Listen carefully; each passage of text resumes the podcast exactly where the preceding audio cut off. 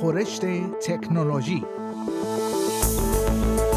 خورشت تکنولوژی یک پادکست هفتگی به زبان فارسی از رادیو اسپیس فارسی است.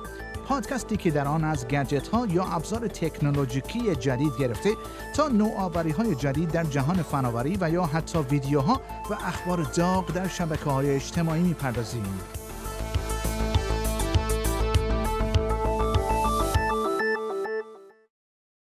کلاهبردارانی که سعی می کنند از طریق ارسال پیامک کاربران را فریب دهند چون می‌دانند بسیاری از افراد از دریافت پیامک های متعدد خسته شدند یک پیامک متفاوت برای کاربران ارسال می کنند شکایات مربوط به کلاهبرداری های موسوم به فلوبات در استرالیا به اوج خود رسیده است. در طول هفته های اخیر بسیاری از استرالیایی ها ده ها پیامک دریافت کردند که از آنها می‌خواستند به بهانه های مختلف روی یک لینک کلیک کنند. اما کلاهبرداران در یک پیامک جدید از کاربران خواستند که اگر می‌خواهند دیگر پیامک های مشابهی را دریافت نکنند روی یک لینک کلیک کنند. مرکز دولتی Scamwatch از مردم خواسته است به هیچ وجه روی این لینک ها کلیک نکنند چرا که کلیک روی آنها باعث می شود تا یک Flubot روی گوشی موبایل آنها دانلود شود در صورتی که این بدافزار روی گوشی نصب شود، کلاهبرداران می توانند به اطلاعات شخصی افراد از جمله مشخصات حسابهای بانکی، پیامک و سایر اطلاعات ذخیره شده روی گوشی موبایل دسترسی پیدا کنند. این مرکز در حساب توییتر خود نوشته است کلاهبرداران Flubot می‌دانند که پیامک های پی در پی آنها باعث اذیت مردم شده است و حالا آنها یک حقه جدید پیدا کردند برای اینکه شما را متقاعد کنند روی یک لینک کلیک کنید کلاهبرداری های Flubot به این صورت انجام می شود که از یک شماره تلفن در استرالیا تعداد زیادی پیامک که دارای لینک یک وبسایت است برای تعداد زیادی از افراد ارسال می شود. این روش کلاهبرداری برای اولین بار در تاریخ دوم آگوست در استرالیا گزارش شد.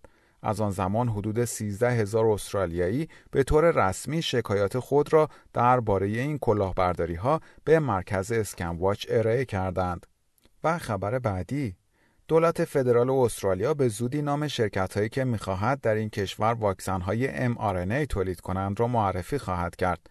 تصمیم گیری نهایی در این خصوص بسیار نزدیک است و انتظار می رود نام این شرکت ها در عرض چند هفته آینده اعلام شود.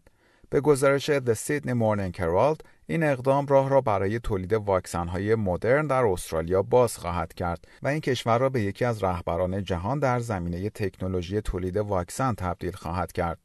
واکسن های فایزر و مادرنا هر دو از نوع mRNA هستند. دولت های ایالت های نیو ساث ولز و ویکتوریا حمایت خود را از تامین بودجه برای تولید واکسن های mRNA در استرالیا اعلام کردند. دولت فدرال استرالیا نیز در حال گفتگو با شرکت مادرنا برای احداث یک کارخانه در استرالیا برای تولید واکسن های کووید 19 است. انگس تیلر وزیر صنایع استرالیا می‌گوید دولت مصمم است تا تکنولوژی تولید واکسن های mRNA را توسعه دهد.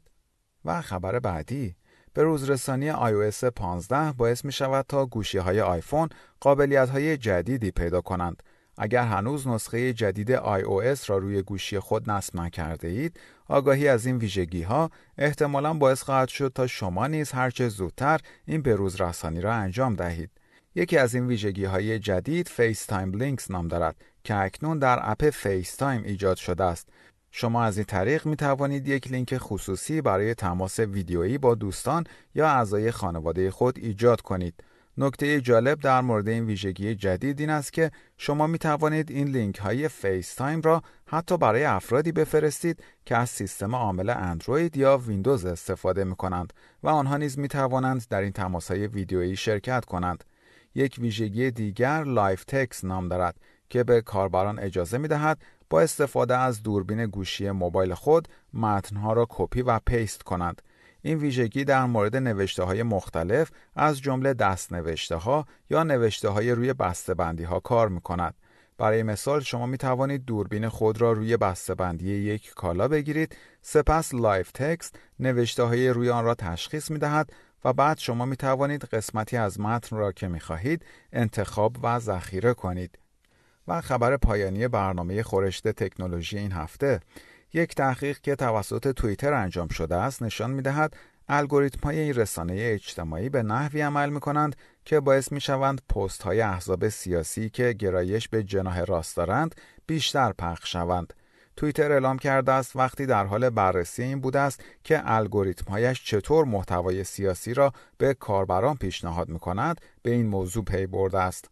با این وجود این رسانه اجتماعی اعلام کرده است هنوز نمی‌داند چرا این اتفاق میافتد و پاسخ دادن به این سوال سخت است. توییتر در این تحقیق میلیون ها توییت را در فاصله اول آوریل تا 15 آگوست سال 2020 بررسی کرده است. در پایان برنامه خورشت تکنولوژی این هفته از شما دعوت می کنم برای تماشای برخی از ویدیوهای جالب در مورد تکنولوژی به صفحه اینترنتی برنامه فارسی رادیو اسپیس با آدرس sbs.com.au/persian مراجعه کنید. شما همچنین می توانید پادکست های خورشت تکنولوژی را دانلود کنید و در هر زمانی که خواستید آنها را بشنوید.